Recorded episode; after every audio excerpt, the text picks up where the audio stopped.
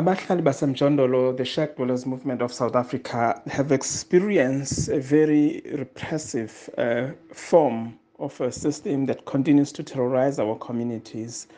Uh, we've been facing repression since the establishment of our movement back in 2005 what happened on tuesday um, the 8th of march um, the eKhenana commune, the settlement that has all kind of progressive cooperative. They have um, food uh, gardens uh, for food sovereignty. They have uh, poetry. They run a political school known as the, um, the Frantz Fanon School. They have a spaza shop, or rather a fast food restaurant that is also run uh, collectively by the community. But then during the broad daylight on the 8th of um, March on Tuesday, four gunmen arrived in a Khenana commune and shot at Ayanda Ngila together with uh, Lindo Mnguni, who were working on the uh, piping on the community gardens. So Ayanda was brutally murdered by four gunmen of which two of them are known in the community. Uh, they come from the known Ngubane family who is leading the local ANC, but also a man who is known to be linked uh, to the taxi industry, who are known, notoriously known for their um, hitman um, style, but also the Ngubane family also um, command and instruct the local police station known as the Cato Manor police station. So these four gunmen um, chased Lindokuhle Mnguni. Um, Lindokuhle Mnguni um, missed several bullets that were directed to him. However, Ayanda Ngila um, was murdered um, in a very brutal manner uh, in full view of the community uh, because this happened to, at the broad daylight at around um, 2 uh, 2.50 uh, p.m. in the afternoon.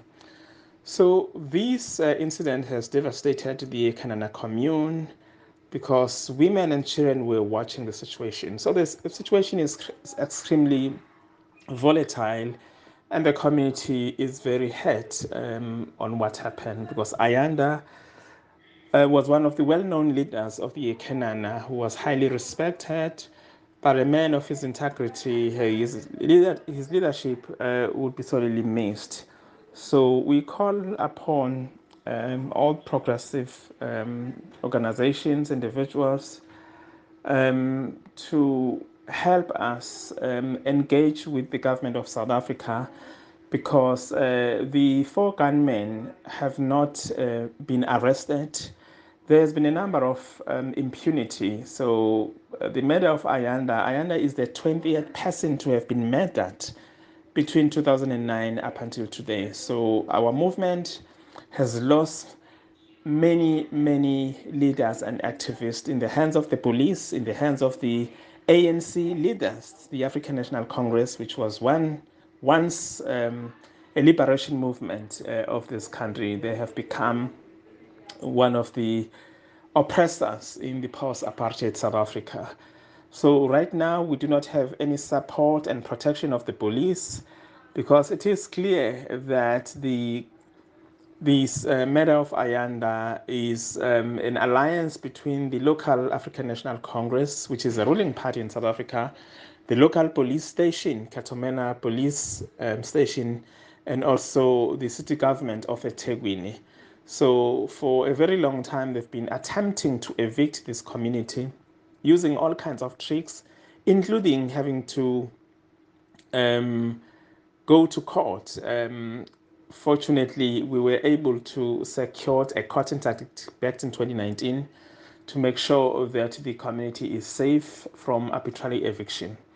Now that the ANC has failed to evict uh, this community using the, the law, they've now resorted uh, into violence using um, armed thugs to actually um, uh, kill people. So this is uh, this killing has really um, traumatized the communities. Um, we have now have to relocate uh, some of the people who were aimed uh, uh, during the day, uh, including Linda Mnguni, who survived shooting. Um, we have to relocate them, find them, um, you know, alternative accommodation or safe home because they are not um, safe. I mean, a day late, uh, the following day, the same gunmen were seen in the community, meaning that they enjoy the support of the police, they enjoy the support of the local leadership of the African National Congress, and therefore they can just um, fire um, guns at any times. Um, they are uh, um, they are above the law uh, in in their act. So this is quite disturbing. So we really um, hope that the communities out there can actually support. But we want to take this opportunity also to express our sincere gratitude to the pouring uh, solidarity that comes from um, the region in Africa, but also internationally, uh, comrades and other progressive individuals and organizations have sent their solidarity message. And we appeal that you continue to do that, but also send uh, your solidarity, your appeal to the South African embassies in your respective countries. If you can put pressure to the South African government um, and, and write to the presidents, you know, to express these kind of inhumanity that um, continue to terrorize uh, our movement. Thank you.